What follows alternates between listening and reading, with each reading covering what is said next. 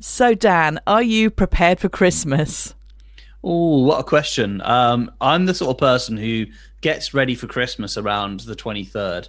Christmas Eve Eve, I think you call that unofficially. Excellent. That's kind of when I get myself ready for Christmas. But also because I'm running, actually, it's weird. I was just going to say the business that I run means that I have to get my business prepared for Christmas because I sell low carb keto cakes and we've got a Christmas range. So in some ways, I've been thinking about Christmas the whole of November. But in terms of my own preparation for my family and whatever else, that's like on the left to the last right minute. Yeah, I guess last minute. Like you say, with people making Christmas ranges of anything, you're probably thinking about it back in the summer or uh, in autumn to try and get ready for Christmas in a way. Yeah, you know what? That's what you should be doing. I think you're right. Like the, I'm sure the people in businesses would say, "Oh, Christmas is sorted out by July" for many of them, but um. Because okay, so I'll just tell you very briefly, but my business was, you know, back in like September, uh, I only just moved to my commercial kitchen. Before that, I was in a soft play baking there because it's closed for lockdown. I was going to say so not kind of, in the soft play. well, that was the that was the break times. You know, it was good to kind of have a team meeting Jump in the around. pool. Um, and then before that, I was in a cafe in Hazenfield using their uh, kitchens for a few months. So yeah, so the summer was kind of a bit of a weird time in lockdown as the business grew very quickly. And then suddenly, like you know, I'm here in a commercial kitchen, and you think, oh my god, Christmas is around the corner. Um, although I must admit, we have got some good flavors coming up, but I will talk about that another time. okay. so, uh, going back to my question, how prepared are you for Christmas then? And what should we be thinking about for Christmas this year? Well, this is a thing when it comes to, to food and Christmas in particular. Um, I, I, I think even though I don't get very well prepared when it comes to gifts and that sort of thing, and I'm a bit of a last minute person, I think when it comes to the actual food side of it, it as I've grown older, the presents have become less important and the people you spend it with and the food you eat with them has become much more important than that and I think that's kind of what I've noticed. And so I try to have, as I do the rest of the year, a sugar free Christmas. But right. that sounds like austerity, doesn't it? That sounds yes. like sprouts and turkey only and nothing with it. But actually, what I found is I'm going to share these little tricks. And I think the, the expression in the 21st century is hacks. These oh, are yes. the hacks that I use for my Christmas, just to try to make it go smoothly. Um, and I, I'm, I've kind of learned a lot the last few years about sweeteners, and in particular, which sweeteners are best for your blood sugar. So, when people mention sweeteners, well, firstly, Alex, I've asked you, what do you think of when you when you think of the word sweeteners? Well, there's a whole range now, isn't there? Used to be when I was younger, there was like saccharin was the only one that there was, and then there was lots of issues behind that and things, and so people kind of went away from that. And then I know that you can get uh, some sweeteners that are more chemically, I think, and then some that are more natural. But I, I, I to be honest, I couldn't tell you. You'll have to in, introduce well, I me. think that's really good because I think most people probably think that when they think of sweeteners, they think of the artificial ones, and there's a whole spectrum really. So you've got some sweeteners like aspartame, which is chemical based. And the idea is that it locks into your taste buds and your brain picks up that chemical as a sweet flavor. And it's been made chemically to do that in your mouth there are more natural ones as well, and these are the ones I tend to use. So things like erythritol is a good example of a more natural sweetener. Xylitol, maltitol, or other sweeteners as well, but they're actually there's different there's a big difference between them as well and even just saying something is natural doesn't mean it's healthy of course yes because everything's made of chemicals is natural yeah, yeah well exactly. it's true but also you know just because it grows in nature doesn't mean you want to sort of eat it or put it in your body in some way so so I'm going to talk about the difference between those. So I use erythritol for a lot of my cooking because it seems to be the sweetener which has the least impact on your blood sugar. And what effectively happens is it's a polyol, and your body's not able to digest polyol, so it'll go through your system. Uh, you'll taste the sweet flavor in whatever you put it into but it won't go into your bloodstream. It won't spike your blood sugar. Your body is very clever at keeping your blood sugar at four grams in your whole system the whole time. And it will try to take the blood sugar out and put it into your cells. But erythritol doesn't even go into your blood in the first place. You're not going to notice a spike in blood sugar. And what I did a few years ago is I started putting it into uh, a cranberry mix. Uh, and just literally sweetening it at, at more and more and more as I was making it, just to get to the right flavor.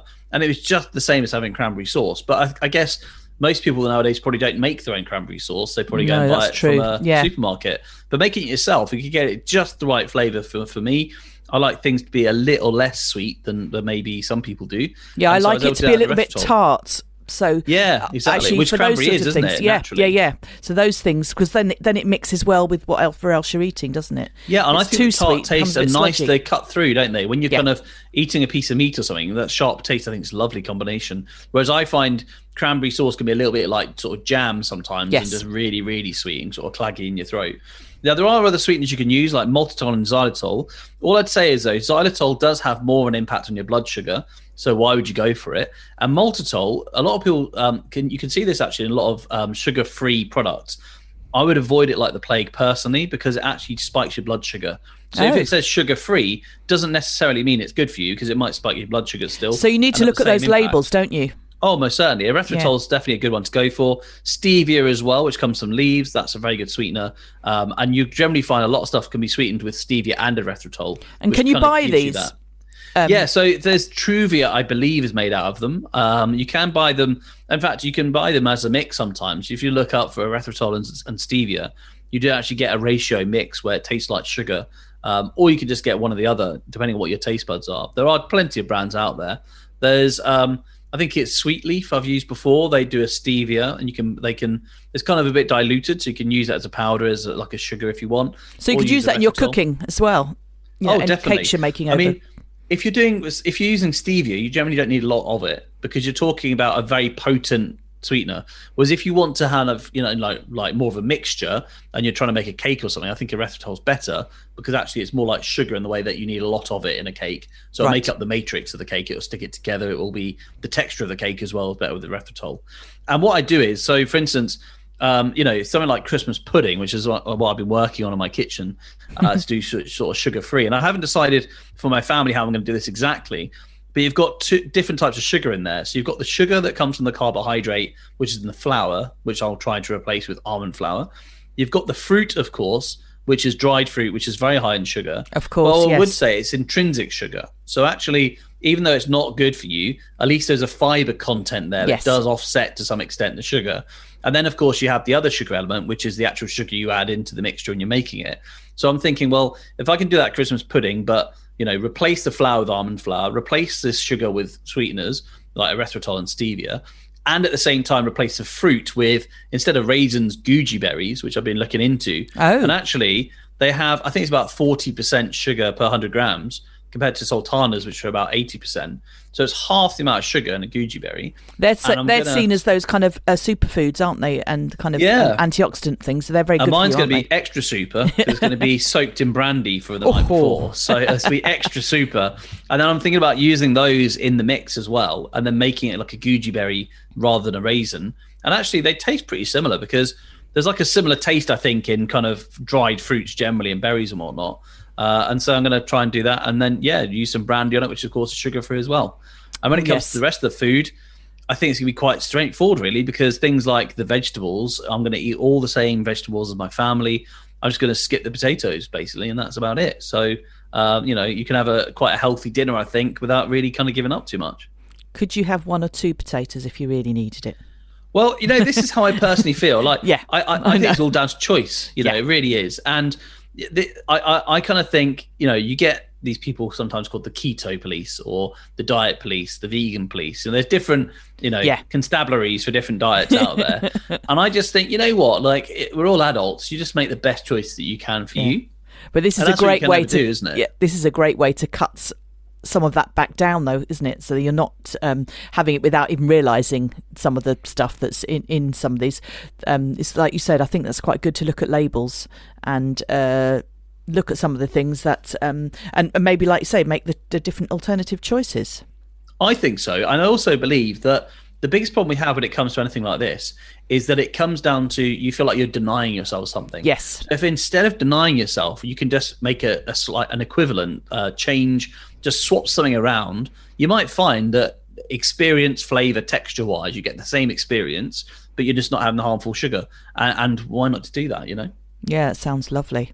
I think that's a very sensible idea, and I will definitely be looking towards uh, making some changes this Christmas and just taking out swaps. And like you say, not de- not denying, but uh, making something different, which I probably will find out I'm actually enjoy better.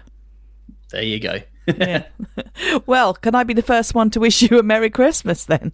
Seems way too early, but thank you, Alex, and same to you as well. I'm sure we'll be thoroughly fed up with the Christmas songs by the time we get to Christmas. Although, actually, maybe not, because you normally get the Christmas songs in the shops, and we don't know if we're going to be able to go back to them yet, do we? That's so, very true. Um, yeah, maybe we won't hear them quite as much. Yeah, you might be dying for some of those Christmas hits now. can I make a song request actually for after the show?